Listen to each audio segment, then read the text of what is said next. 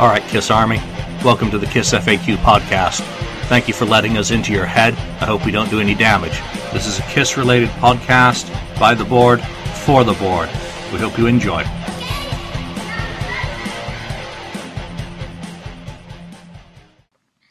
Welcome to the Kiss F A Q podcast, episode um, twenty. I'm, of course, Julian, and joining me today, returning for the first time in a long time, is uh, Helen from... Where are you this week? I'm in uh, I'm in Japan. And it is late at night for yes. you, so we'd better get Very moving late, a little yes. bit more quickly. Uh, Ken, thank you for joining us again, and welcome back. We had the surprise this week of doing an episode nineteen in the middle of the week, so I'd just like to give a big shout-out to uh, Rising Force, who's Chris on the um, message board, for setting up an interview with Mark Slaughter, which turned out to be an extremely fun thing to do, and uh, a big thanks to Mark for spending time with us. Um, I think we were able to get quite a lot of interesting stories from Mark, so he's out on the road today playing a gig in Nevada, so with Slaughter. So um, let's get into it. Today's topic is Kiss books. I mean, we're going to focus uh, first on the autobiographies, The Good, the Bad, and the Ugly, for everything that's been published so far by Gene Paul, Ace, and Peter. I don't think Vinny's put out his tell-all book quite yet. Um, and then we'll get into, you know, the rest of the books, the unofficial, the semi-official, and I, I guess Ken, in the case of Ken Sharp's books, the official, um, non-related Uh, book. So let's jump in immediately to the autobiographies. I'm going to start with you, Ken, because the official autobiographies, we've only had these published so far by the originals. Uh-huh. So um, let's go into The Good, the Bad, and the Ugly. Which is your favorite? Which is your least favorite? And uh, what do you think overall of these? Um, my favorite, uh, so start there, uh, my favorite was Paul Stanley's, which is the most recent Uh, book released of the autobiographies. Um, he was more forthcoming and, to a degree, surprising some of the things he actually revealed um, about his childhood and, and so on. Um, and probably the most accurate, from what I can tell, uh, of all four biographies. Um, so th- that was a very good book. Um, It's in my, you know, it's going to be in my top five books of Kiss books. But um, as for the other biographies, Peter Criss, um, I don't know if I believe some of the stories or not. And then he's very, very hard on, or very uh, disgruntled. It's like a disgruntled employee who got fired from a from a company. Um, Which he was. Yeah, well, yeah, three true. times. Three times. Right, right. He keeps coming back. I wouldn't keep going back to the same company if I keep getting fired, right? Um, uh, so, yeah, he was very, uh, he attacked it a lot, but he was always, he did nothing wrong, according to him in his book. Uh, really, he didn't do anything wrong. It was always the other people Um, around him, whether it's the band or, or, or someone else. Um, so that was kind of hard to read. I mean, it was good to a degree, um, but that that was kind of hard. It was just too negative, I guess. Um, Ace, the next, next one, Ace Frehley. Um, his, obviously, was just missing a lot of content. Work, content. um, he forgot it all, and if you have to go back to friends and to remember stories, they may not remember those stories either correctly. You know, you never know. So uh, that was missing a lot of content. I would have expected a lot more from him, maybe more about the music, uh, um, you know, his his guitar, you know, why he chose different tones or whatever in, in on different albums and things like that. Um, but he, he missed a lot. Um, well, he missed his whole solo career in his book, didn't he, really? Yeah, he did. He yeah. did. So kind of shocking. Yeah, yeah, shocking. Like shocked me. So uh, that one it was kind of disappointing too. Um, and then Gene Simmons, uh, and he, you know what, it was pretty good, but I think he released his too early. He should have waited longer, maybe like Paul Stanley. Um, but he wasn't totally forthcoming on everything. He was kind of vanilla. about uh, subjects regarding Kiss, or he wouldn't, he really didn't attack people. Um, he was trying to be the middle road, took the middle road or high road, whatever you want to call it, um, in his book. I, I would have liked a more revealing book from Gene, the real story, not the B S, not the marketing stuff, just the real story. I mean, I'm hoping he does do another biography at some point and really lays it out there, you know, with no B S. Yeah, I, I think at some point Gene will, will no doubt rewrite something else, and uh, once he just had me ink out. Right. So, so favorite is uh, Paul. Least favorite, which one would you pick for? Oh, that's hard, but uh, I'm going to say um, Ace. It was my least favorite. Right, Helen. Yeah. How um, about you? I will start. I will start with my least favorite, which was Ace, simply because it was so poorly. poorly written, poorly edited. They're just difficult to read just for that, I thought. Um, P- Peter, Peter's book was, was very interesting. It was very, very interesting to read. He, he he went into a lot of details, and he he was just very, very negative about it. Um, he always saying that he put everything behind, but just would keep coming back to it. Um, he referred to a lot of other books. I think, um, um, what's his name? Kurt, Kurt Gooch said that Peter got inspired a lot from, uh, from Kiss Alive, Kiss Alive Forever. And, and I, and I could see that as well. Surprisingly, perhaps you, I, I like Gene's book because it was, uh, sort of, uh, most, almost a fairy tale. You know, he, he everything was fine, and he, never got into an argument, and everything was, was written in the stars, and everything was well, well and beautiful. And he took Bon Jovi on in, in Europe in nineteen eighty, and it was it was kind of cute. I, I, I like I like Gene's uh, Gene's book. Paul Paul is a Paul's read, reading Paul's book was was was was kind of shocking to me. I. I think his intent was to pretend to be honest. I don't think he ever was or ever will be with, with the fans. And he wrote, he, he said so many bad things about his, his parents too. I mean, his, his mother passed away, and he tells everyone that, that his dad had an affair. And why would you write that to, to Kiss fans? Maybe say that to your family, or even don't keep it to yourself. But I wish Paul had st- written more about Kiss, and I didn't find his book inspiring at all. I think he's, he's as bitter as, as as Peter. And actually, when he was attacking Peter, was kind of the comic relief of the book, because he just hated everything about Peter, just the way he breathed, the way he talks, the way he...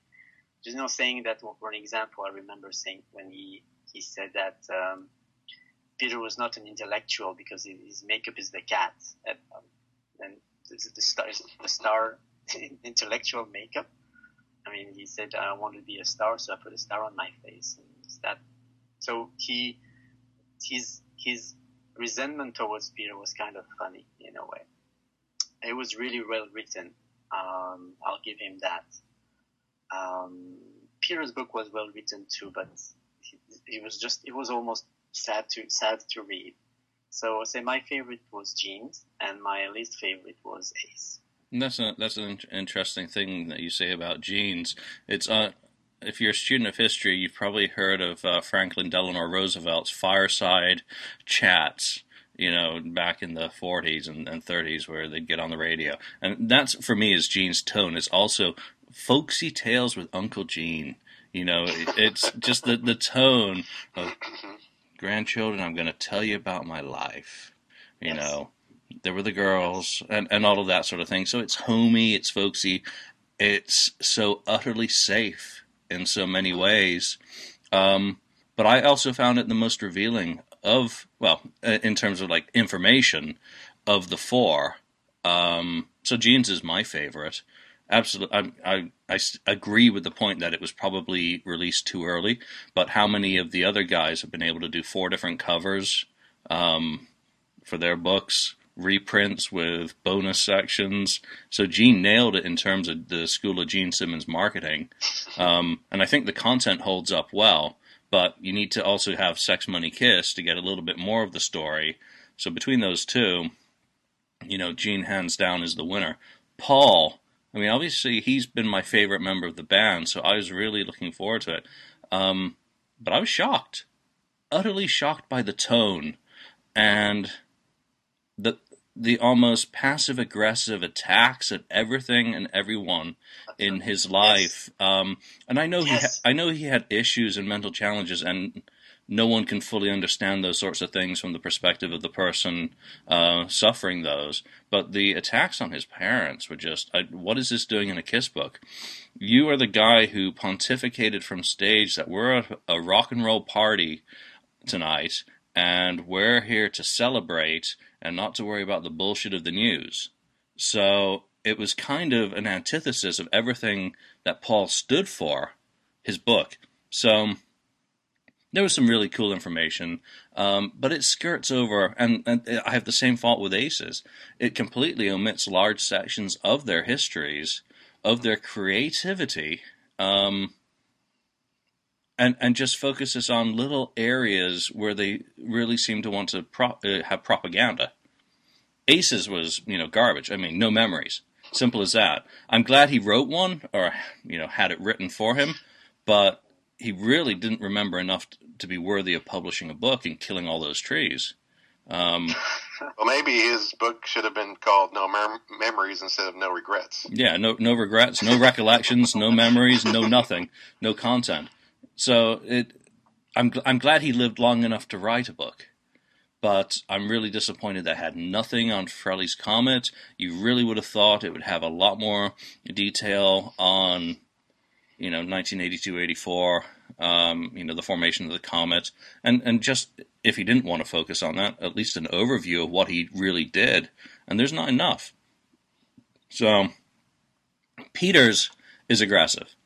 And I, when I interviewed him way before the book and getting all those answers of, it'll be in the book, it'll be in the book. Well, none of it was in the bloody book, you know, and as a Kiss fan, I want to know about his past, you know, his musical history, not just his chip on his shoulder. I, I know he's he's had a tough life, but it didn't do anything in terms of uh, making me very sympathetic towards him. Um, it was just aggressive. It's everyone else's fault. Um, you know, screw you all. Ex- I, I wonder how much the his co-writer had a, had, an, had an input into that, because uh, he always said he wanted to be very honest, and he's been promoting his book since nineteen eighty-seven. I'm writing a book, I'm writing a book. But just, it went a bit too far, and there was, no one tell, no one said to him, well, maybe you shouldn't say this, or you shouldn't say that. He just went on, and it, it, it doesn't come out well at all. That's, no, uh, no, and, and it doesn't come across so like the Peter that I met. You know, obviously, it's a, when I met him in two thousand three at a, a meet and greet, you know, that's a different situation that you're not really going to sit down and, and get deep with him. But in terms of what he was like as a person right then and there at that moment, um, you know, some of the things he was joking about, um, there's no humor in his book. There's, and I, I will say Paul and Ace and Peter are all guilty of there not being much joy in the book. These are guys who rode to the top. You know, they were one of the most well-known bands of the seventies. They're an American icon, and there's very little joy of that accomplishment. Gene may be bragging at points. I've sold more records than the Beatles, and I've got a bobblehead, and I've got the most licenses in Kenya. Um, but where is the joy in all of these guys' memories for what they actually accomplished? Where is the middle finger to that Um, critic in Seattle or whatever in nineteen seventy-four, um, you know, where is that's a very good point. Where's the celebration? And all of the books lack that overall. It comes in maybe in a little a little bit at points, but um, I've monologued for too long. So, um, mm-hmm. Ken, did you go to Paul Stanley's signing in San Francisco when he was here? You know, I contemplated doing it, and I I didn't pull the trigger. Oh, you should. Oh, it, it was fun. Um, Yeah, I, I, I should have, but I, I didn't do it. And one of the things someone posted on the board in the last week, and I keep, I think I removed it the first couple of times, um, Paul's audiobook narration of his book. So you get to hear his tone and his inflection when he's reading through the brutal attack on Peter Criss. It's up on YouTube. Um, I've, I've, I've heard it. Yeah. yeah, I don't. I, I listened to it and I'm like, oh my god, that just totally reinforces what I really thought from the reading.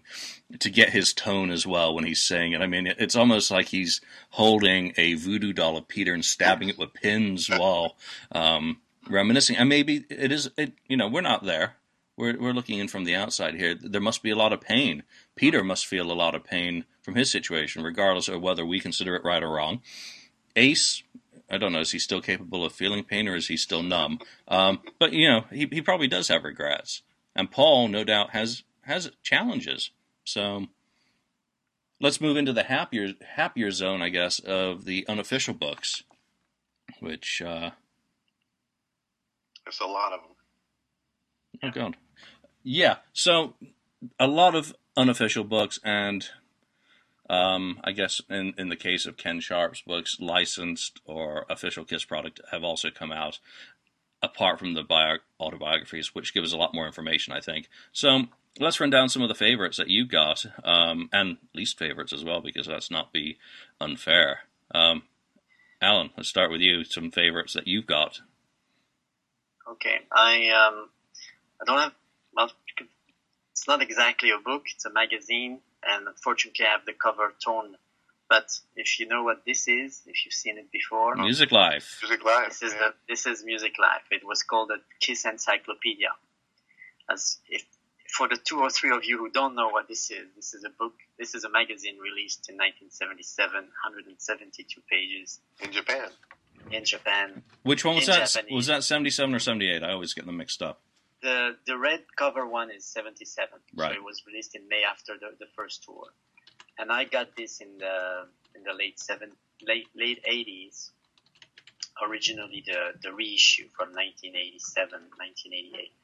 This book, I spent countless hours looking at the photos, trying to read the Japanese, eventually reading the Japanese, but just just for the photos, and then. Um, If only the uh, the session of, of the band uh, walking around in Kyoto in kimono and uh, with the temples behind them, and of course the live in at the Budokan and, and all their uh, their interviews. This this book is this magazine is, is amazing. It's it's uh, it's definitely one of my top in top five of my favorite uh, printed matters related to Kiss. There was two of those, right? Yes, the, yeah, this, I, I have. The seventy-eight, this this one. Yeah, I think I have both of them. I think I have both. I'm not such so much a, a fan of, of the second one because the first one was just very hard to top. So I'll I'll stick with the first one. So I'm I'm just quickly scanning through the Kiss F A Q. Oh, and lo and behold, Music Life Kiss Special. Um, if you go to kiss f a q dot com, whack F A Q scan, there is a collection of scans of stuff that I did one of these two thousand ten years ago. So we've got the whole Music Life special scanned up there uh, for people to go and check out. You're not going to be able to print out the pages in good enough quality, but th- those I remember being advertised in the eighties. You know, fifty or sixty bucks to get those. I didn't get them at the time. You know, I was thinking, "Oh, Kiss Encyclopedia, really cool." When I finally did get them, I was absolutely Uh, aghast at the amount of Japanese text, which, why wouldn't it be in Japanese, obviously? But uh, the pictures are fantastic. The layout's fantastic. The the quality of, of those. So if you want to see them, go to the Kiss F A Q, and I will post a link to those. Um, as, as you'll get lost just checking out all the stuff in there. Ken, let's move into one of your favorites. One of my favorites... Uh, let's grab. Well, it's probably a lot of everyone's favorites, but this is one of my favorites. Uh, Kiss Alive Forever, which is, I think, a must-read for anybody um, who's a Kiss fan. Exactly, and uh, it has Take mine too. all their dates up to, I believe, the reunion. Right, the reunion tour. Or... No, th- this goes through. I think it ends with uh... farewell, farewell tour. Yeah, it, it, it, it ends with Jamaica, with Tommy's very first show. Ah, okay. So, but how it, ironic! It has all the stats for, you know, attendance, whether it was video, uh, recorded uh, on video or audio, and it has the set lists. If they know, they knew the set list. Most of them, they they had the set list listed. They have a little bit a, a little description before each tour about what was going on uh, at the time when these tours are about to start. And uh, it's it's really, really cool. It has some really behind-the-scenes stories from, I think a lot of it from road crew and, and other people um, that have, there's interesting stories that happened at different uh, venues and so on. So that that is one of my favorites. That's a great read. I've read it probably a few times over um, easily. Yeah, so yeah, I, I think that one's going to be on most people's close to their number one, isn't it? Because it's just outstanding. It's, it, yeah, close. It's an excellent book. Lots of uh, tes- testimonies from the, the crew and very rare photos that haven't been published before, and of course all the details about touring. Um, it, it's a really, really, really fantastic package. Most of them have a picture of the stage. Most of them uh, have a picture, at least one picture of the stage for each tour. Yeah, lots of anecdotes, and, and, and it's really well written too. And I mean, the the first um, first couple of pages of the, the years where they, they introduce, they, they, they actually write about about Kiss. It's it's it's a really, really good book. Yeah, and I think that that's the key point about it. It's well written. Um, it doesn't get lost in the weeds either. It stays very focused. Um, whereas some other books go off on tangents where you end up not really knowing what you were originally reading about. Um, it stays highly focused for each one. Um, mine, it, mine's falling apart. Mine's got so many, well, obviously I've put corrections in. Um, I've annotated a lot of them with additional information for those uh, things that we've learned in the year since and stuff that maybe wasn't in it. But it is just an, and I think it's, It's the research that they did that went into it. I mean, if you were around on the internet when they were finishing up the project and they were, they had like, I think, five or six shows that they just could not find information for, and they were putting out, um, you know, uh, news items on the Kiss Asylum website saying, we need your help. What do you know about these shows? Just to consider going back to nineteen seventy-three, verifying. The Kiss F A Qs um, concert listing started with the version from the nineteen ninety-four Kiss F A Q. So it had all those errors and all these other things. And they started fresh, as Kurt was saying on his Three Sides interview. They started from point blank. Like, they didn't know anything and independently put it all together. So just the legwork is absolutely staggering. You know, great choice. Alan, what would be one of yours? Well, you were talking about books going off tangents, but I think this one is fantastic too. Kiss and Sell by Chris Lendt, who's uh, their uh, business managers. This, it's, again, very well written and, and a great read, and behind the scenes, the, all the details we get about the finances and all that. It's, it was a really eye-opener. Um, completely shadowed the image of Kiss as superheroes or, or business geniuses. It was, of course, completely wrong. They had no idea what they were doing. Uh, management, great companies ripped them off, and that's how they became business savvy, right? I think uh, the success of the reunion tour was based on all their failures in, in the eighties and the seventies. And that was also very interesting to read, and, and learned a lot of things we as fans had no idea, or we didn't know uh, how the, the L A Forum three-day was a disaster and things like that. It, it, and um, also some interesting um, insight on, on the personalities. He knew, he remembered a lot of details. Like, I think he got a bit uh, criticized a bit for, for being too detailed on the, the, the brand of cigars that so and so was smoking on that day. But overall, it's a, it's a very interesting, very interesting read about Kiss and the, the music business. I, I really like that book. One of my favorite stories in that is the one where they're in Italy with the militants. Yeah, yeah, they, being they chased by the anarchists. Yeah, yeah they're they're running on the stage, and I guess they ran down some off stage. They're Kiss, Kiss and Chris Lendt is running down some big uh, tunnel uh, back there, and he's, he's, he describes Gene Simmons. They run so fast that he he ran, right, ran right out of his boots, and he's he's just going. They never seen him run so fast. Paul Stanley was the fastest running down, and they they got through the door and slammed the door shut. But that that was one of the funniest stories. I was like, I couldn't believe it. There were lots of good anecdotes, like the the problem they had in in Brazil and uh, with the promoter and. Uh, The, the tour in Mexico that never happened because everything was okay, okay. It, it was really, uh, really fun to, to read and, yeah. and very interesting, yeah. Hey, Lonnie, thanks for joining us. So um, we've, we've become three again, as we should be on our panel, or the panel that I'm looking at, we're four.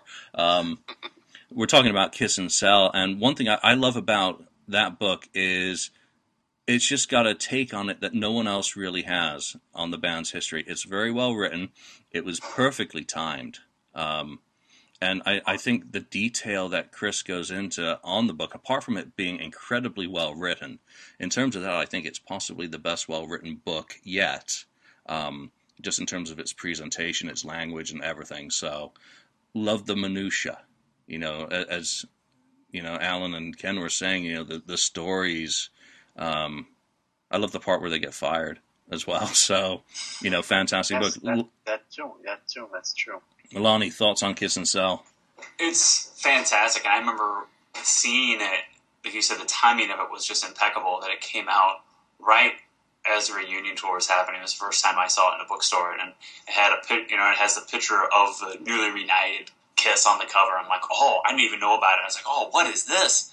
And I was like, oh, I gotta have this. I went and bought it. And just, the, the like you were saying, the detail in there, you're not going to get that kind of insight or that kind of behind-the-scenes type of information of what was really going on anywhere. Not from Gene, not from Paul, not anywhere. You're going to find out the stuff that was really going on. Like my pers- Personally, my favorite part of that book is like the Dynasty Tour, of how... the Dynasty Tour was just tanking financially and how they were just taking such a hit and how they had to have them all in the meeting. Like, okay, Ace, you can only have X amount of champagne, X amount of bottles of champagne per week because you're just killing us. And you have and, to pay for your own cigarettes. Right? And just how much money was just being blown on that tour. And because the band still thought they were... the biggest band around, and but they were they were just they were just getting killed night after night, and how the, the tour had how they had to expand the tour to try to cover expenses just to keep the tour going because they were just losing so much money. But not only that, but just how he came on board in the early part of the book, and you know, getting to know the band and him being on tour, it's just a perspective that no one else has been able to provide. And that book was written. Nine, that book came out nineteen years ago, and no one since then has provided that kind of insight that he was able to. It's just, I've read it twice. It's just fantastic. Excellent. Okay, so let's move on to other favorites. What would be one of, another one of your favorites, Lonnie? Since um, one of my favorites is um, Into the Void with Ace Frehley by Wendy Moore. And I, I couldn't put that thing down. I read it in a weekend. It was just crazy. And I don't know how much of it's act, how much of it's fact, how much of it's fiction, but I was just hooked on reading that thing. It's it's it's incredible of the behind of what was going on with, and it, and I guess it, you know, I guess certain parts of it have to be true because the band was really starting to fall apart again around the around the time of Psycho Circus, um, and Ace looked a lot different when he came on stage at Dodger Stadium than what he did on the reunion tour. You could tell something something else was going on with him. Um, that that's definitely one of my favorites, as crazy as it is. Um, what else? Like those Kiss and... It's, it's keeping on the theme with Ace. Those um, those two Kiss and Tell books about Ace Frehley are, are really good, too. They have some really great inside story and minutia about Ace Frehley, and I think... Um, as much as I really, and I, I guess I'll get into this later, I guess I really don't care much for Ace Frehley's autobiography. Um, some of the unofficial books about Ace Frehley are are my personal favorites, actually, because of the crazy stories and the shenanigans revolving Ace. You don't get too many crazy stories involving Gene and Paul, but Ace Frehley tends to tends to provide some of the more humorous situ- humorous stories. So you said the Gordon word basically by saying Kiss and Tell. But uh, as any anyone knows, what a polarizing figure Gordon is. Um, he does make one very good argument that if it wasn't true, don't you think he would have been sued by now? Um, and he hasn't been sued, as far as I'm aware. So um, I, I think enough of the stories in there have been alluded to elsewhere um, that it yes. may have, it may have made painful reading um, originally. But I'll, I'll leave it there. You know, he hasn't been sued, and he got away with it. And your heroes aren't always what they appear to be. So let's move but on. If I can just go back to this for one second, you know, there's actually a picture of Ace in uh, in the Nazi gear in, in this book, nineteen seventy-eight, oh, yeah. right? So this was already kind of documented back then. Of course, it was only made in Japan, produced in Japan, and not no people know. But I think he. The the the, fir- the original first time we heard about it, I think, was, was in Gordon's book, and um, and then of course Lydia posted pictures later on. But it was already in seventy-eight. If you if you lived in Japan and cared enough, you you, you knew that Ace was a was a interesting character. Yeah, and and so many fans had those music lives elsewhere. So I mean, th- there's really no excuse. And fanzines in the eighties used to photocopy pictures from other magazines to put in there as their content. So um, you know, it, it's a costume. It's not a not anything really other. You know, who who cares? You know, Paul wore one as well. So um, you know, Ken, let's move into another favorite book. Uh. Or another book that is worth of worth well, mentioning. Well, no, yeah. Well, this is. Uh, oh God. Looks re- looks familiar to Julian. Oh, uh, he did not. He did not pay me to show this, by the way. But uh, the series, actually, the series. There's three books of these. The series of the Kiss album Focus uh, was written by Julian Gill. Four, and four. and uh, we have the big I, thick I, one. Dude, yeah, this long, is the too. This is the first thing that really. Uh, went through, you know, each album and discussed what was going on at the time and little anecdotes, other songs, demos that may have been recorded during the uh, recording of each of these albums. And um, uh, I, I, you know, I read through these books a couple times each, um, and I sometimes I pull them out just when I'm listening to a certain Kiss album to just get a background out while I'm listening to it. I'll, I'll, I'll be reading it. Uh, what was going on is kind of a full experience, I guess you can call it. Um, but th- these are very good. I, I would recommend any Kiss fan, you know, to pick up the, the series of these, these books. Uh, I, they're very good. A lot of stories in there. Uh, I don't know how you got all the, the information, Julian, but uh, it's it's pretty amazing, really. You know, they're they're more of an aggregation, and you know, I, I feel I should have sold red pens with these, you know, especially the ones when I was self distributing them. If ever there was a project in need of an editor, it was that. Um, and obviously, I'm not going to use Fanbook as an excuse for my own grammatical failings, but I can't proof my own stuff to save my life, and that should be apparent to anyone who's read those. You know, it, it's they're not original interviews in most cases, which is, is a shame, but it was impossible to interview everyone involved, so they were a best effort. Obviously, they started off on the Kiss Asylum website as a feature. I just thought it'd be cool to print them up. Uh, I guess a, a little bit of ego there, but, you know, four volumes, amazon dot com. Thank you so much for setting me up. Get the plug in. All right, Alan, let's move on to one with you. Um, I can't show it, but um, I remember getting Kisstory, and after waiting eleven, twelve, thirteen months after ordering it, when it came out, it, it was it was really, really fantastic. It, the price was shocking at first, but once you had it, it, you, it was worth every penny. Uh, there are pictures that that never been seen before. My favorite series, probably the the non-makeup photos from the nineteen seventy-six tour in Europe. It was finally, I think, the first time they were really telling their own story um, after Exposed. Um, lots of great pictures, uh, lots of anecdotes. It, it was a massive book, and um, it's definitely in, in my top five. Just for the, the just it, they they were saying it's going to be this big, it's going to be this thick, it's going to be that, that expensive.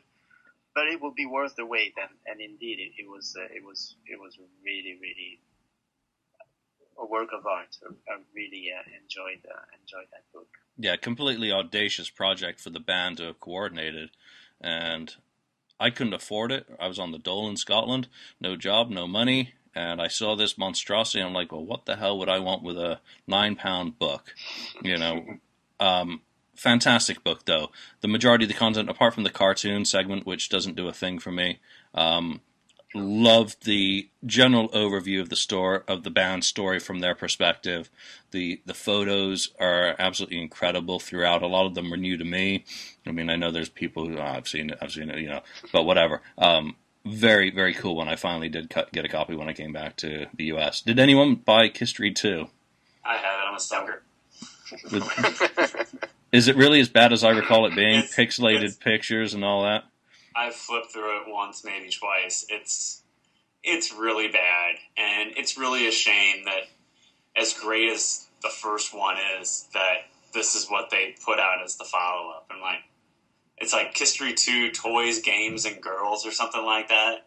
And it's it's just, you know, it's products, and it's it's just magazine covers, and it's just It's like it's like a hodgepodge. It's like it's like it's like the movie Twins. Like Arnold Schwarzenegger is like all the great genes, and Danny DeVito is like the crap left over. That's what Kisstory Two is. It's like the crap left over from Kisstory One. Like they had all this stuff. Like, what are we gonna do with this? Oh, we'll make a Kisstory Two. Just throw all this garbage in there, and that'll be Kisstory Two. That's really what it is. I always felt they should have kept going with the Kisstory series, and Kurt and Jeff's book should have been Kisstory Three on the road. No doubt. Um, imagine Kiss Alive Forever, weighing nine pounds. Wow. And that beautiful print with the official Kiss logo on it, but, you know, then all the money would have gone to them and not to Kurt and Jeff. So, um, you know, Gene said, ten volumes of Kisstory. Well, there's your third one, Gene. You know, make it make a deal. Okay, I'm going to pick one now. And I am going to Behind the Mask, which I'm going to say it's by Ken Sharp because predominantly it is. But what I really love about this is the nineteen seventy-nine David Leaf um, biography on the band. Just because it was written in an era and with access to the band before they were completely polluted and changed people. So you get much more of their histories and some of the stories of Peter. You know, we did this song and it was stolen by... It, I'm still trying to figure out what that is. Um, um, the stories are just fantastic. And then obviously it set the standard somewhat on the little vignette interviewee clips on songs and albums um, that I really like. I'm really, I really dig that format. Um, I think it works as a quick and easy and not really in-depth way, you know, to cover an awful lot of material without getting bogged down. So once you get into the band talking about the albums, the songs, I, I I really feel you're getting close to them. And Ken's interview style and writing style, I happen to like a lot. So obviously, I'm I'm a fan of Ken Sharp and his books. Um, I, I think it, it's fantastic. Any other thoughts on that, guys? No, Ken's phenomenal. I, I I've enjoyed that, you know, and obviously, Nothing to Lose. Also, I mean, Ken just does a phenomenal job with. Yeah, but, and, and that, that one's up on my, my stack right next to me as well. Um, right. I mean, that's I mean, that's kind of a similar format. Um, those two those two books are, are definitely two of my favorites, um, the way they're put together. Because they both have the same kind of format, the way the story is told in both in each of them. And you want to, you want to talk about minutia and detail. Nothing to Lose has so much from that era, from those three years the formation of the band, but I'm kind of getting off the topic here, but um, no, but um, it's, it, the one book, what's the first book you held up, Julian? Behind the Mask. Behind the Mask. Behind the Mask, I'm sorry, I couldn't think of it off the top of my head. But no, it, that that's great too, I mean, absolutely. But yeah, and, and I and I, to, I totally hope that Ken is engaged to do a um another Nothing to Lose type book for the seventy-six, seventy-six to eighty. You know, just yeah, keep it, keep yeah, it tight. Exactly. And then, and then, you know, do and, and keep going. Do like an eighty-one through eighty-four or something. Mm-hmm. That that'd be the book right there. Those years when things were really going haywire. You know, I would I would love to hear just details like in from different eras like we got out of Nothing to Lose. That'd be fantastic. Yeah, Ken Sharp. I may be the only one, but I, I, I thought there were too many details in Nothing to Lose. I, I got lost into in, it, it, I, I respect the, the research and, and the writing and everything, but there were there were times where there was just too too too many details and going too much into into um, into the peripherals and not so much uh, not so much the the, the con. It was uh, it was too much for me. I have to say, I, I I don't think I finished it. It was just another another another story. Was just too much. Yeah, and that's a common theme in some of the criticisms. I, I think primarily of Nothing to Lose is, you know, I read some of the reviews on Amazon, and it's like, why do I care what the color of the walls of the Coventry were, you know, or, or what drink was on the end of the bar? But um, you know, d- different people have different things that they like to read, so, you know, all criticism's fair, and Ken's a big boy and can and take any of the criticism on it. So, uh, Ken, any thoughts on either of the Sharp books, I guess, as, uh, before we move into your next choice? Yeah, Nothing to Lose and the Behind the Mask. Um, I did have the I have the advanced reading copy of Behind the Mask that I I bought on eBay. I guess it was sent out to uh, you know, an editor or a. a, a Not an editor or a reviewer, book reviewer, and I had bought that before it was even out on the store shelves. Um, uh, but those stories by individuals who were around there at the time, um, during, uh, you know, those those times. Uh, the first one, uh, Behind the Mask, which is a little bit more, you know, uh, time span there, is a good book. But Nothing to Lose is really good. I couldn't put that one. I couldn't put it down. It was very, very good. Uh, it's on my top five for sure. Yep, it's up there. You know, you know, speaking of that book, you guys have you guys noticed that, like, when, when Peter Criss does, like, these signings, you know, for, like, the horror movies, conventions, whatever that he does, he says, like, on there that he'll he won't sign drum heads or drum parts, and he won't sign the Nothing to Lose book. Have you guys seen that? Mm. He won't sign Nothing to Lose. Really? And I was thinking about that, and I'm like, I guess because Gene and Paul had a obviously had a large hand in it, but I don't remember him just getting just nailed so bad on it that he that he would refuse to sign that book. That something must have really struck him that he's like, you know what, I that he won't even touch it or even sign it. That's what, and I don't remember anything that was. Do you guys remember anything that was so horribly said about Peter in there that he's that turned off by it? No, no, no, nothing particularly that maybe wasn't in, you know, used in the same interviews that Ken, I, I think, used for uh, Behind the Mask. Um, but who knows what goes on in the background, because I, I think one of the complaints of both of these is that there aren't enough Ace and Peter, of course, which seems to always be a challenge when it comes to official KISS product and former members, because obviously it's official KISS product and former members, so who knows what goes on in the background. Um, I know I've asked, I've reached out to both of them for some of my projects asking for um, input and have never heard back. So I, I think when we also talk about uh, the KISS documentary, that there were efforts to bring them in, but they were reticent to be involved for one reason or another. And we, again, we don't know the details. We could... We can we can guess, uh, but I, I don't think that serves any purpose. So, you know, it's Kissel, uh, it's Kissel, official KISS product, you know, versus Ace and Peter. So, Ken, next book.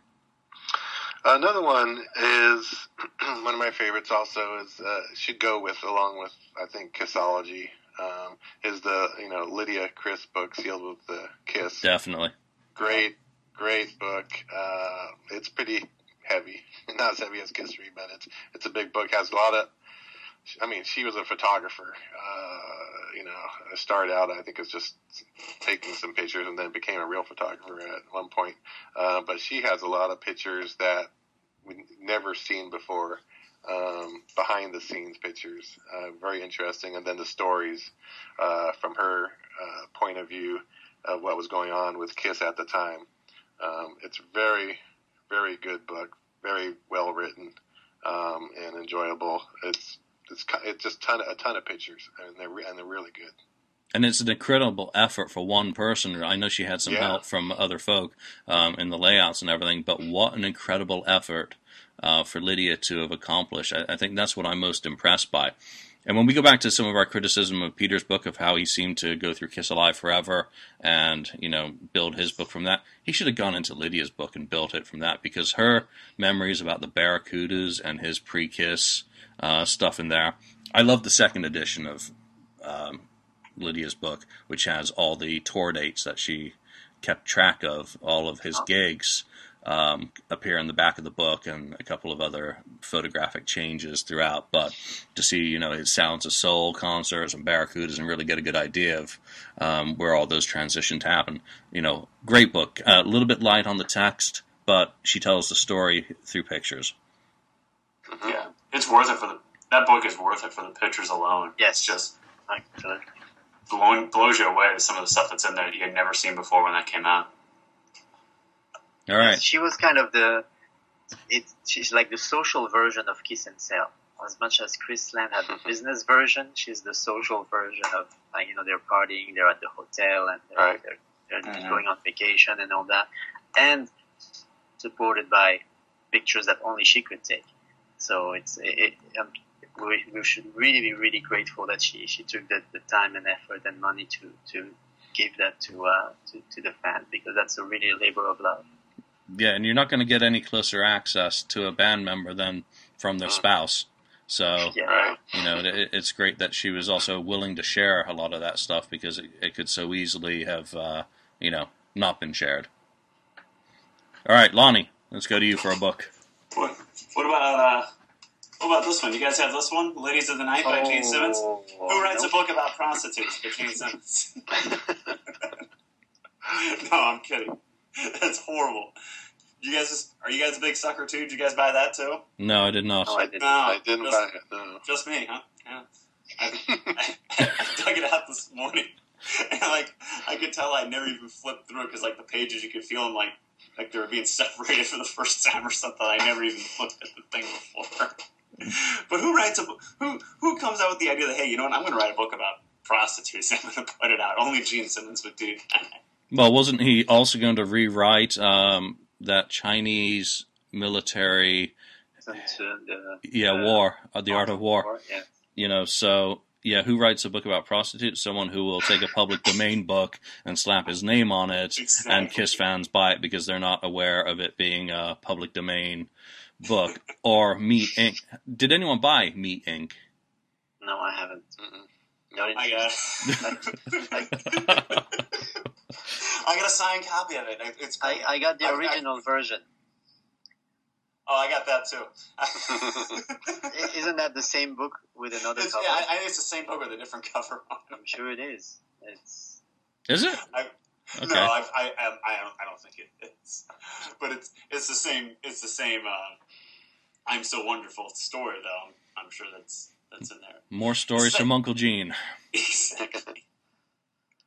But um, in all seriousness, um, I don't know. You guys mentioned a lot of the good ones already with Nothing to Lose, and you guys were talking Kiss and Sell, and I jumped on. Um, I mentioned the the Wendy Moore book. You guys didn't have much love for that either. Um. I don't know. Those were those were the ones on my list actually that Ken. I really enjoyed. But yet, who has the Kiss Monster book? Do you guys have the Kiss Monster book? Of course not. No, I do not. I, just, I drew the line with that. I did not cough up four grand for the for the Kiss Monster book. They had it on the cruise, and then like they had like a lady flipping through it for you. You couldn't flip through it yourself. They had a lady that would like flip the pages over for you, and I mean they're pretty incredible. They were pretty, you know, it's it's pretty cool. It's a lot of photographs, but it, it's mostly a lot of pictures in there are of the current lineup, which I don't have a problem with the current lineup, but I don't know. I, I, I was expecting and hoping that there'd be more seventies stuff in there, and I don't think there's any non-makeup stuff in there at all. It's all pictures from the seventies or pictures of the current lineup. That was my problem with it. I mean, obviously, I'm not going to buy any book that's that big or that bloody expensive. Ignore that history. Yeah, and if I'm going to buy, I would rather they had done it in, the, again, the same size as Kisstory, the same weight, nine-pound book, that's, you know, and with that sort of binding. And if they'd kept it to the most glorious shots in the archive, or from like seventy-three to seventy-six or seventy-seven, just that would have been stunning, you know, uh, their heyday, you know, so forget Alive, or maybe include Alive Too, but forget everything after Alive Too. Don't bother with Dynasty, Unmasked, you know, no offense to Eric Carr or, you know, those eras. Um, just keep it to Super Kiss, and you see some shots pop up in black and white. I mean, close-up Gene, full demon mode, nineteen seventy-four at Long Beach. Yeah. Um, those on that size and quality paper would have been perfectly fine. That would have been a two hundred fifty dollars book I would have been interested in. But a four thousand dollars book, that's just a that's just a gimmick.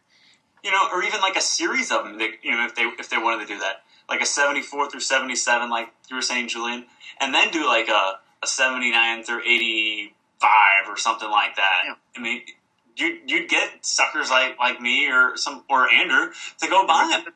You remember that? I have that too. That's a good one too. It's a nice yeah. attempt. Yeah, that nice that, attempt. that one's an, that one that's is an excellent nice. one. The pictures in there are, are excellent.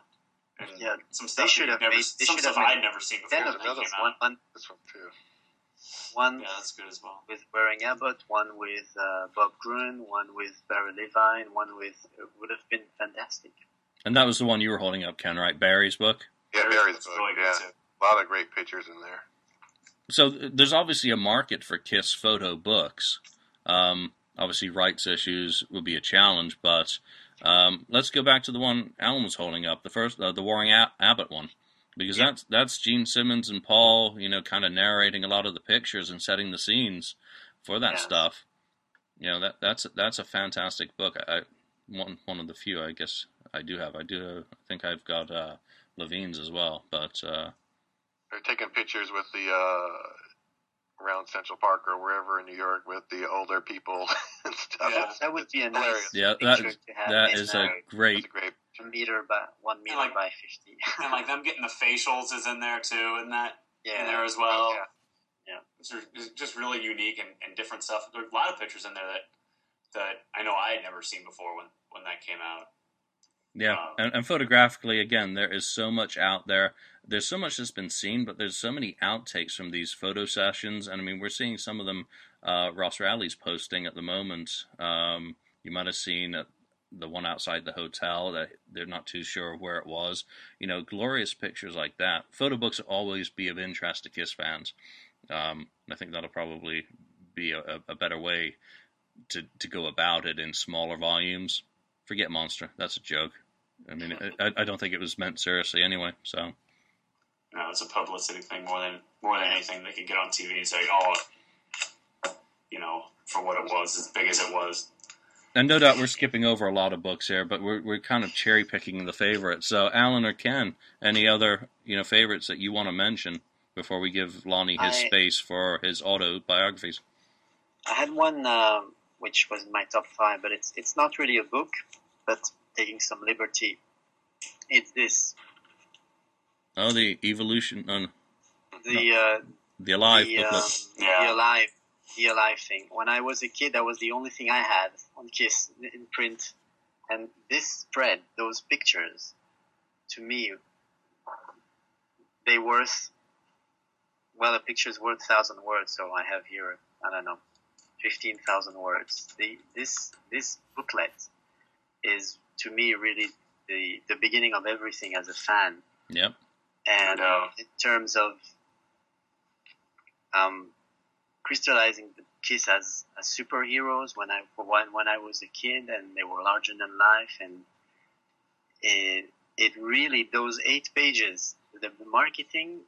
This is genius. I, I wouldn't be surprised if someone told me that they sold a million copies extra of Alive just because of the booklet. It, the, the impact. I, it's um, those pictures had on had on me, and on, I'm sure on, on, on million others, is uh is, is worth a book in, worth a book in itself. Yeah, fantastic. So just imagine how many pictures were there, there photos on that? What, fifteen, twenty? Imagine every one of those Kisstory sized on quality stock. Yeah, That's that's a great yeah. one to add. That, that is great. I mean, I remember when I got Alive two on vinyl when I was maybe sixteen during the reunion tour, and I never had, I'd never seen that booklet before. And, you know, sixteen, the reunion tour is going on. I'm just immersed in the band. I just couldn't be more into them than I was in ninety-six, ninety-seven when the reunion tour was going on. And just flipping through that, it was just like, I guess, you know, you, you guys know what I mean. I mean, it's just fantastic yeah. looking at that, thinking, my gosh, can you, I mean, as great as they are right now, can you imagine seeing them then? Yeah. I mean, as much as, as much fun as I had on those reunion tour shows, I can't imagine seeing them in seventy-six, seventy-seven, how crazy that was. All right, Ken, any last additions? Well, I, I have other books, but they're not all that great. This is just, this one here. Oh, The Real uh, Story? Is that, yeah. that Penny's? Or Peggy Tamarkin? Or whoever it was? Uh, yeah, who did it, actually? Oh, no, it's A Real Story Authorized. I don't even know the author on this thing. Um, but anyway, it was came out in nineteen eighty. Uh, official, I guess, Kiss product. And it's interesting. It has the, the what was going on, kind of spot dates of uh, facts of what went on at certain periods of time, starting in when they uh, started out up to uh, nineteen eighty. And they, they have some cool pictures in here. Um, they also have a lot of these little, uh, I want to say it's, uh, what do you want to call it? Press kit information. And it's like a scrapbook in a way. I mean, it has like a article here, and and they have a part where they show a bunch of their early uh you know posters and things like that in there, and their little facts. But uh, it was interesting. It had some cool stuff in it. But uh I mean, it's it's not your your best book. It's just kind of sentimental to me because it's one of the first Kiss books I ever bought back, you know. Yeah, and, way, and that that and Robert Duncan's books would have been the ones generally out in the you know seventies oh, yeah. and and in the original era. I had bought yeah, well, that, it, that one Headliners. Yeah, yeah. When yep. when there were when there were bookstores at the time that you could go to, uh, I remember picking them up. I read them, and they had some cool pictures that I had never seen before in in these either. Uh, but they were okay books, you know. All right, so let's move. Sorry, I'm sorry. I just want to say if, if, if we had if we had if we hadn't said good things enough good things about Kiss Alive Forever is that they set the record straight on, on so many legendary dates and facts which were just legends, um, like where, where when the when the demo was recorded and when this happened and when that happened and and they actually written the. They've rewritten history, um, Jeff and, and Kurt. So uh, more once again, they're, props. They're props thinking about that. Extending that book, right? There's a possibility that they may do another edition or add to it. There's, I know there's the thought of it. I know Julian's done his. Julian's done that already. I, I was, I was just gonna, yeah. I know, exactly. Amazon dot com. He's, um, he's done a very good job. They may use. I'm sure they'll use. A lot of Julian's material there, but I, I've heard in the recent what, interviews that they're, they're thinking about another volume or uh, an updated volume of the original. Yeah, they need to do an updated, simple as that. They need to do it, and, and I'm, I'm going to say it again, they need to make it Kisstory size. They need to make it big and brash. Um, if you look at the layouts that they did for the Kiss, uh, the original Kiss crew, um, they're, they need a Kiss Alive Forever with you know, full graphic layouts, exp- ex- extended all the way to whenever the band, you know, ends, um, so that they don't have to worry about a third edition because everyone's getting older and none of us are getting any younger. Um, but Kiss Alive Forever is where it's at. You know, get the corrections in that book for the stuff that is wrong or missing. Um, But it, it's Kurt and Jeff, without a doubt. Um, oh, you know, in, in, you know, go back now and interview like Paco or some of the guys who road managed uh, the band in, in this era. Which again, I haven't. Do- Mine is cold. My version of On Tour is cold and calculating, emotionless. It's reviews from newspapers.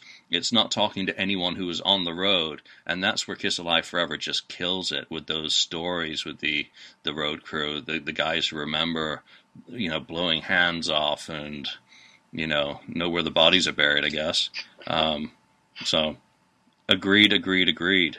Yeah, when that came out, I mean, I remember buying that like right when it came out, and I'm so glad I did, because now you try to buy it, it's it's really expensive if you try to buy it now, because they're they're gone. Like I heard Kurt do an interview saying he didn't even have one anymore, but he didn't even have a hard copy of it anymore. They gave him, sold them all, or gave them all away. But that book for me is is where it's at. If I'm just sitting bored and I want to do something, just just go through and just flipping through that and just looking at set lists just for the hell of it on a Saturday afternoon if I got nothing doing. I mean, that that book is definitely where it's at for any Kiss fan. No matter if you're a fan of a certain era, if you're not a fan of the current lineup, well, if you're not a fan of the current lineup, it's perfect for you because it ends after the farewell tour. But um, that book is, is, is definitely it, it, it's number one for me. There's there's no doubt about it. Would be nice if the updated edition had an audio C D with it. Just just an idea. An audio C D of what? Of some, I don't know, some some rare tracks, you know. Some of the uh, archived on audio shows in there that uh, don't circulate, perhaps. For example.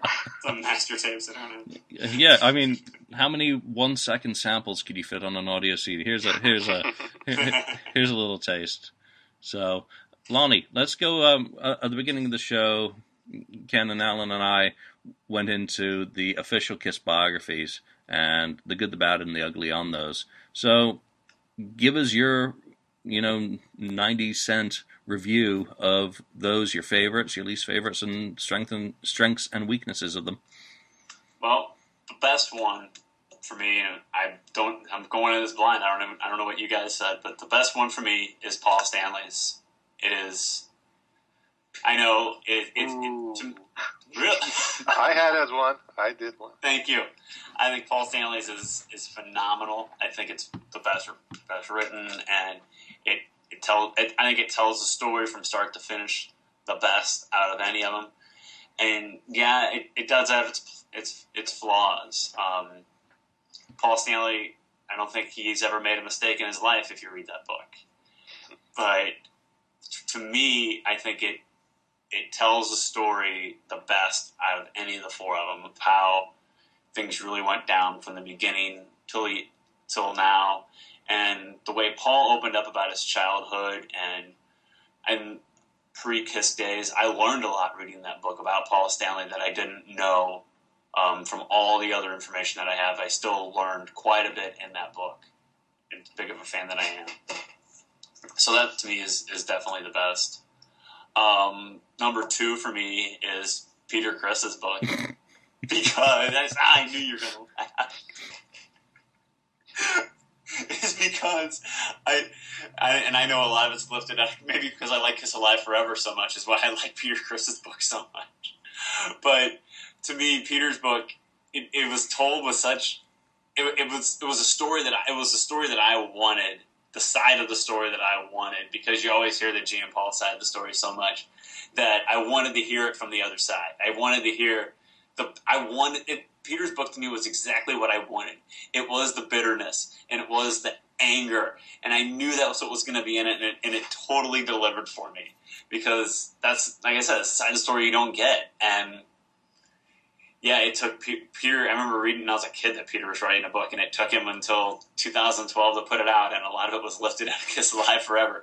But I thought, it, I for me, I thought Peter's book was great, and it, it was it was what I wanted. Do I agree with everything in there? Absolutely not. I don't agree with everything in there, but it was it was a very entertaining read for me, nonetheless. I will say that it was much more entertaining than.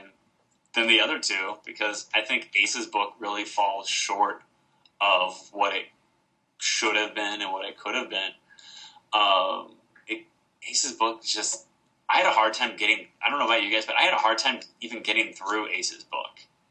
It was just, it just, it, it seemed unorganized, and it, it seemed like, it, it seemed like, oh, I'm going to put a book out, well, throw it together, and here it is. It didn't sound like Ace talking, or Ace even telling the story. It wasn't told. I mean, we've all heard interviews with Ace, and we've heard the way Ace communicates and the way Ace talks. And that book did not come across to me like it was being told in the words of Ace Frehley. And to me, it just it, it, it, that was maybe the, maybe even maybe I put in that third. I should have put that fourth actually, because to me it's the most disappointing. Because like I was saying earlier when I jumped on that the books about the books about Ace Frehley are some of my favorites because of the shenanigans and the stories about Ace.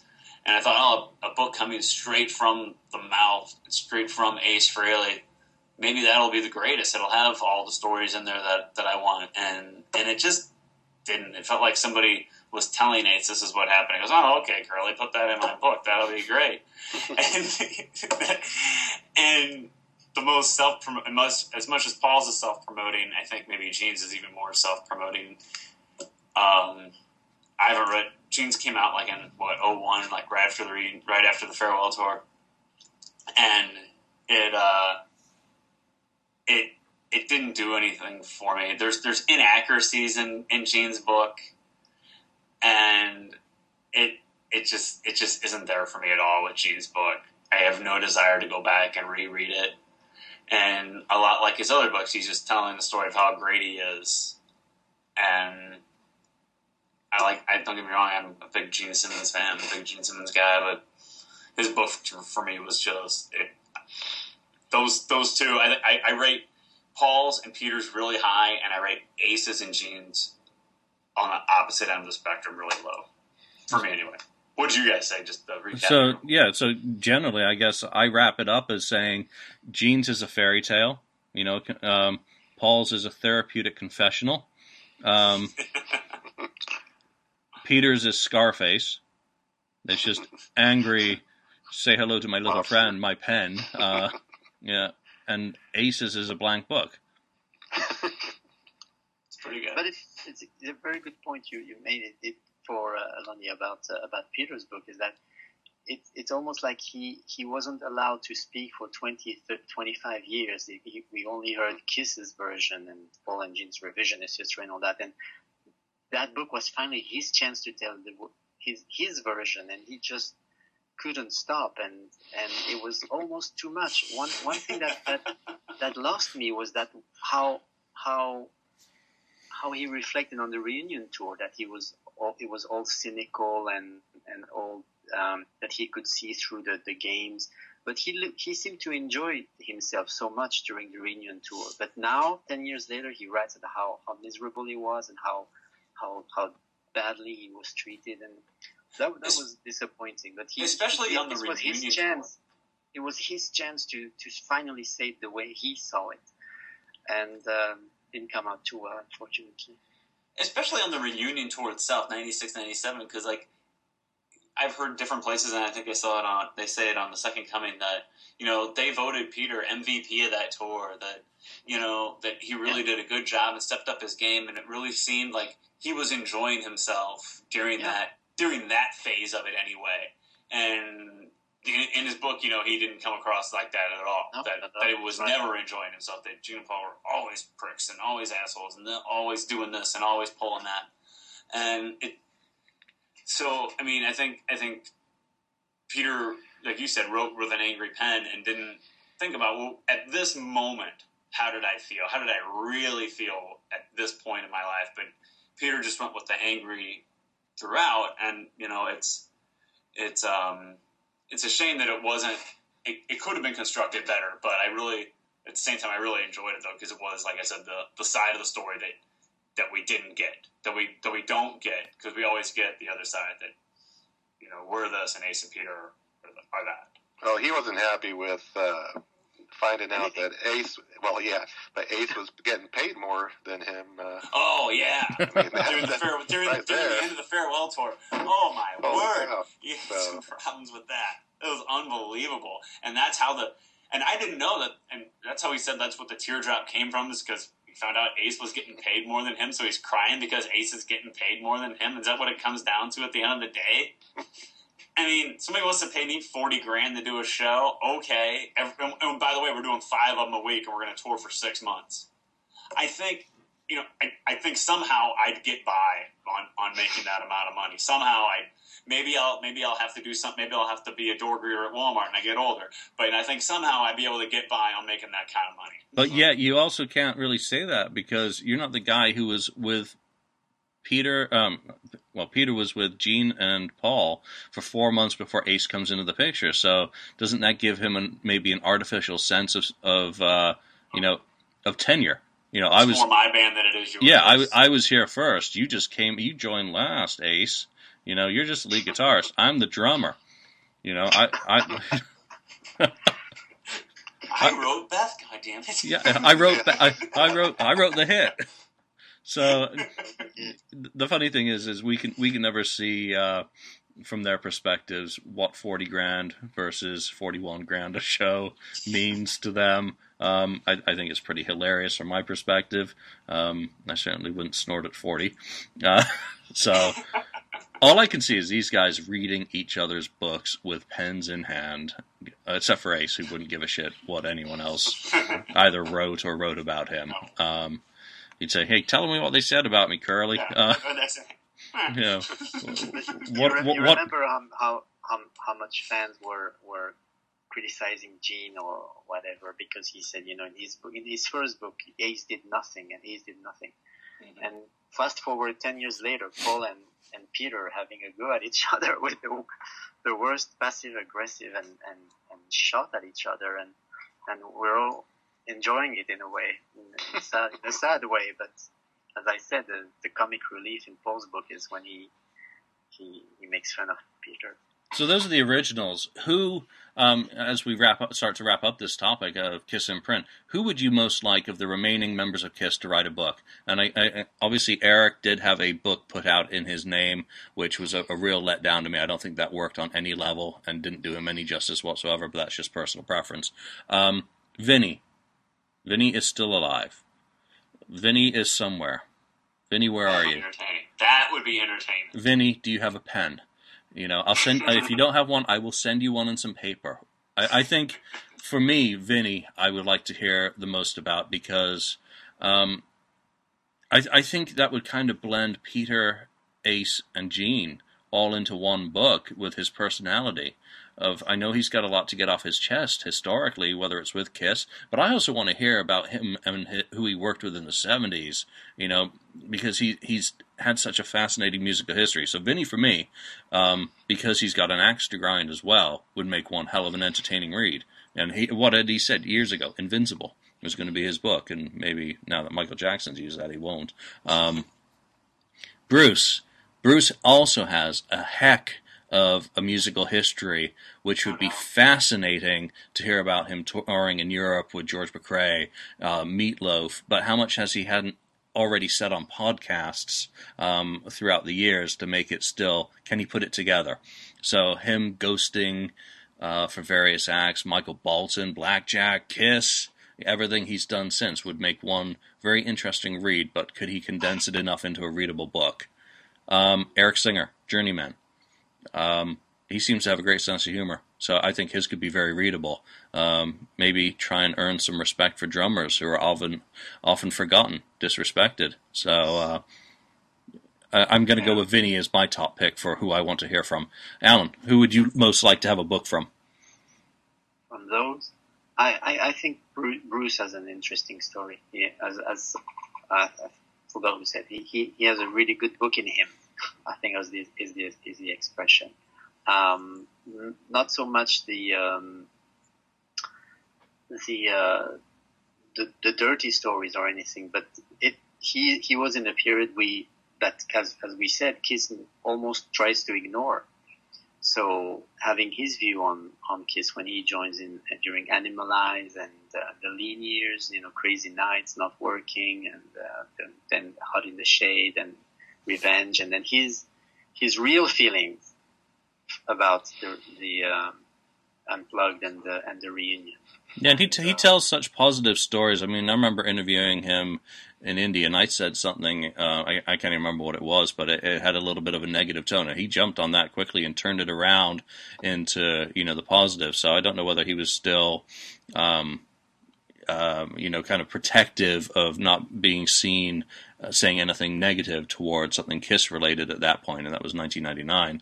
Um, so I would love to hear his his take on those challenging uh, situations he's found himself in during their history.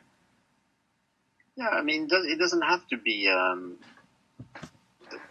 he, if he has a positive outlook on things, that that's that's yeah. great too. It's his story. Yeah, exactly. Ken, who would you uh, most like to to well, read about? Well, I agree with uh, Vinny and, and Bruce. Those would be very interesting. Uh, I'm thinking Tommy Thayer. Um, I'd like to hear. I mean, he probably would have to do it after he's out of the band, um, but uh, he was there for a, a good period of time. What, late eighties, maybe, around, or around ninety.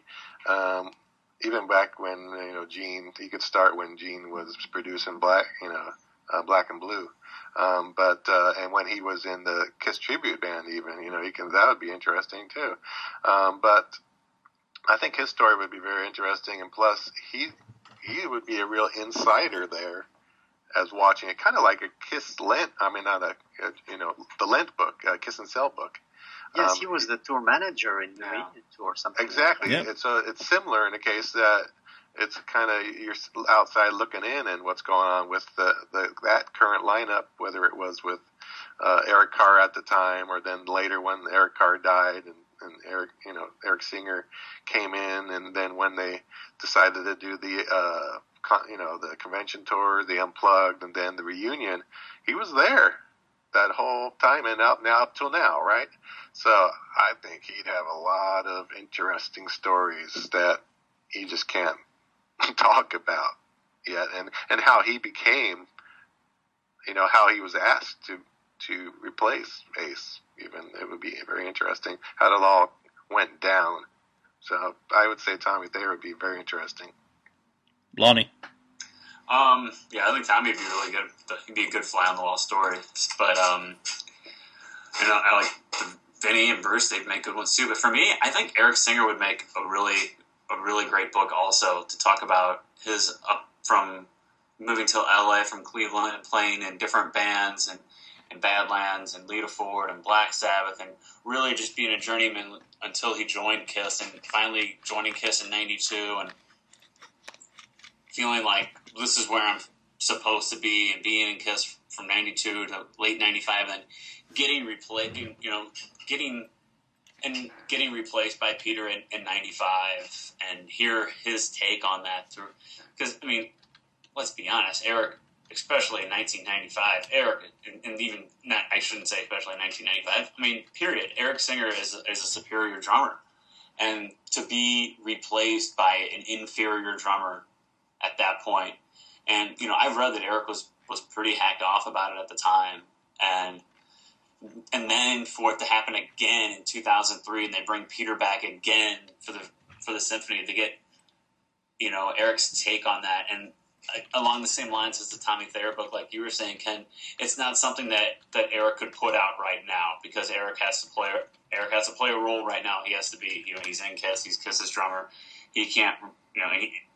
And, you know, I, I don't know, is Eric really going to go off on Gene and Paul in his book saying, you know, I was pissed at Gene and Paul. Not only did they screw me once and they screwed me again in oh three and they bring back Peter. But I think he would make he would make a very interesting read of what was going, of of how he felt and how things progressed um, from being the journeyman that he was, from being in Kiss, being out of Kiss, being back in Kiss, and out of Kiss. And I, I think his story would be great. And to hear...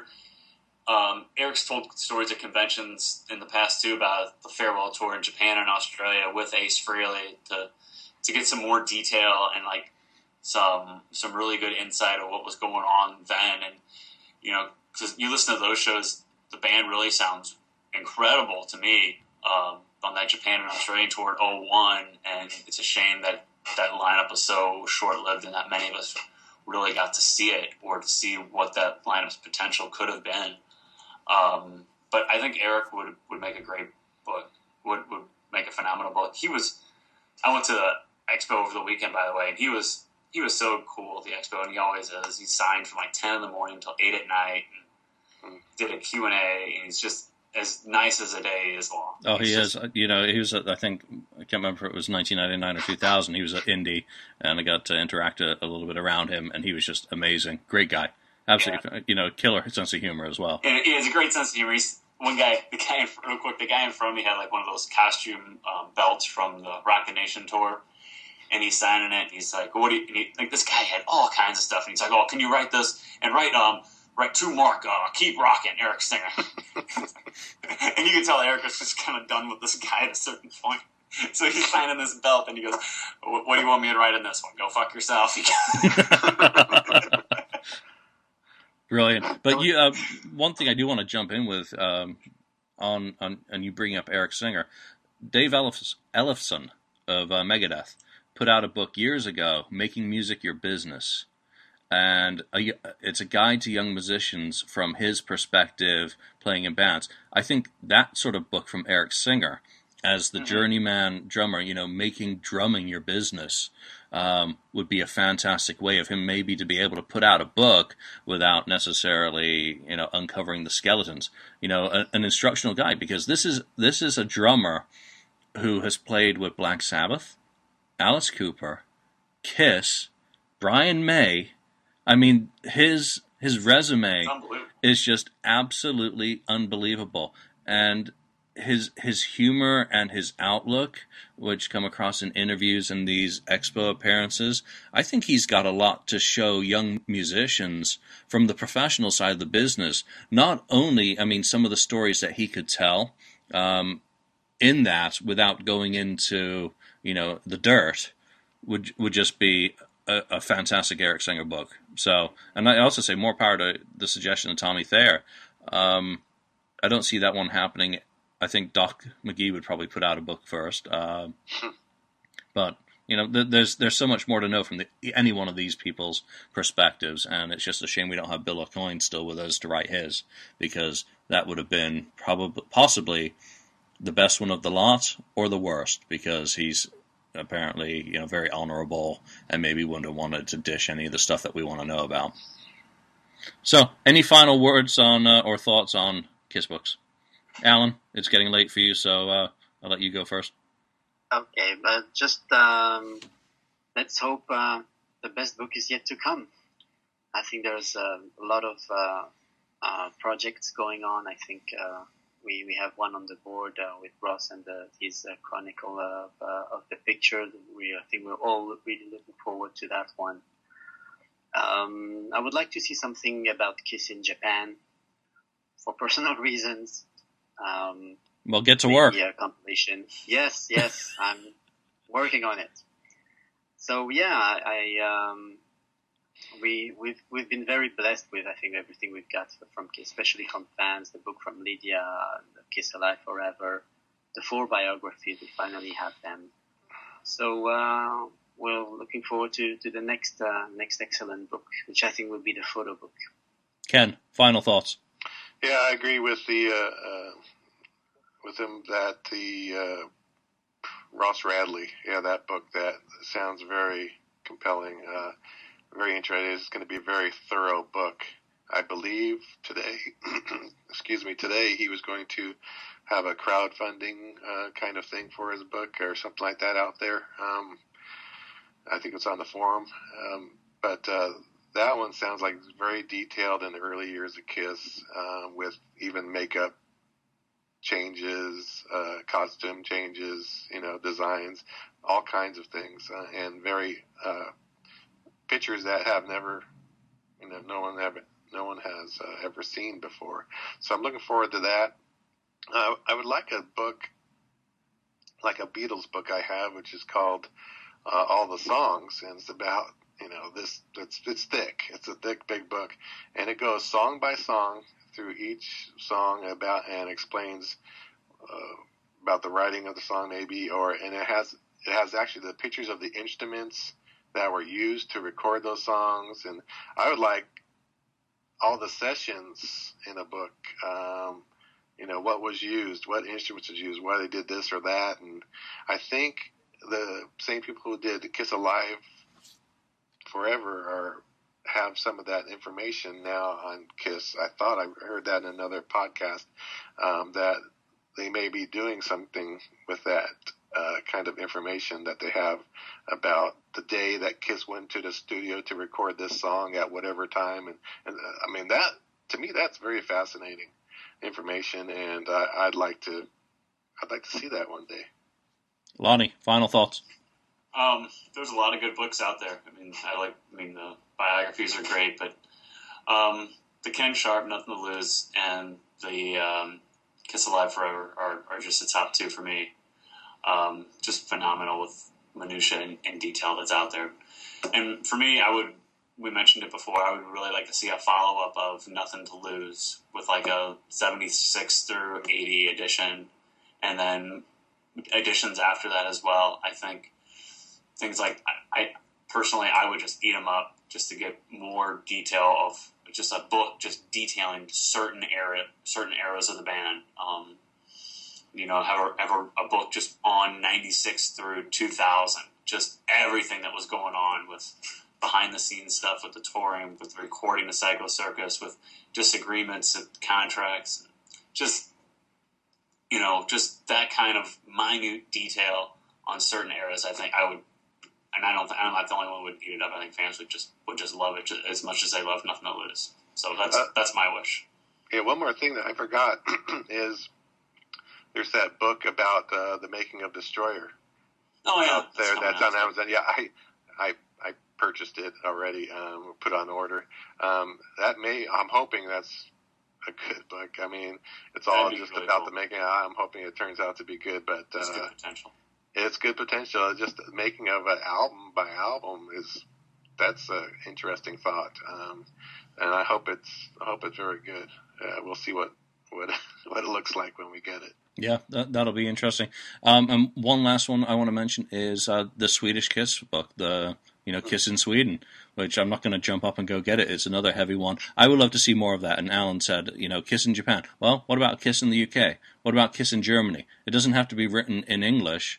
You know, write it in the local language, because obviously a lot of us bought the Kiss in Sweden one just for the pictures. Um, that one was incredibly well put together. They took a page out of Lydia's book and went for extremely high quality. They... I can't read the text, but it looks beautifully laid out. It really covers all the tours and individual dates where the band visited Sweden. So, you know, my hat off to you guys in Kiss Sweden, because you you really put together a good book. So seeing those for some of the big bigger markets, Kiss, Kiss in Brazil, you know, Kiss in Japan, Kiss in U K, Kiss in Germany, Kiss in Australia. Come on, Australians. How many tours have you had down under that have been absolutely incredible? I mean, nineteen eighty being your first and being such an incredible event. Why isn't there a coffee a coffee table book on Kiss in Australia? nineteen ninety-five, the first conventions in Australia. nineteen ninety-five, the electric shows in Australia. The reunion, the farewell shows with Ace and Eric Singer. So... guys, you're slacking off down under. You know, you're, that, that that's a great idea. You know, that that would be the oh three shows, the oh four shows, yeah. Those in your face shows down there that the, they played in those clubs down there in oh four. That'd be great. There's so much history down there. That'd be awesome. So I think the final thought is is as much has already been written and published, there is still a lot of scope for more. And I hope people stay creative out there, and if they're not able to um you know, get a publisher, to do it themselves. I think I've proved that you can do it yourself, and I think other people have proved that they can do it better themselves. So it it's never all been said. It's never all known. There is a lot left to still know.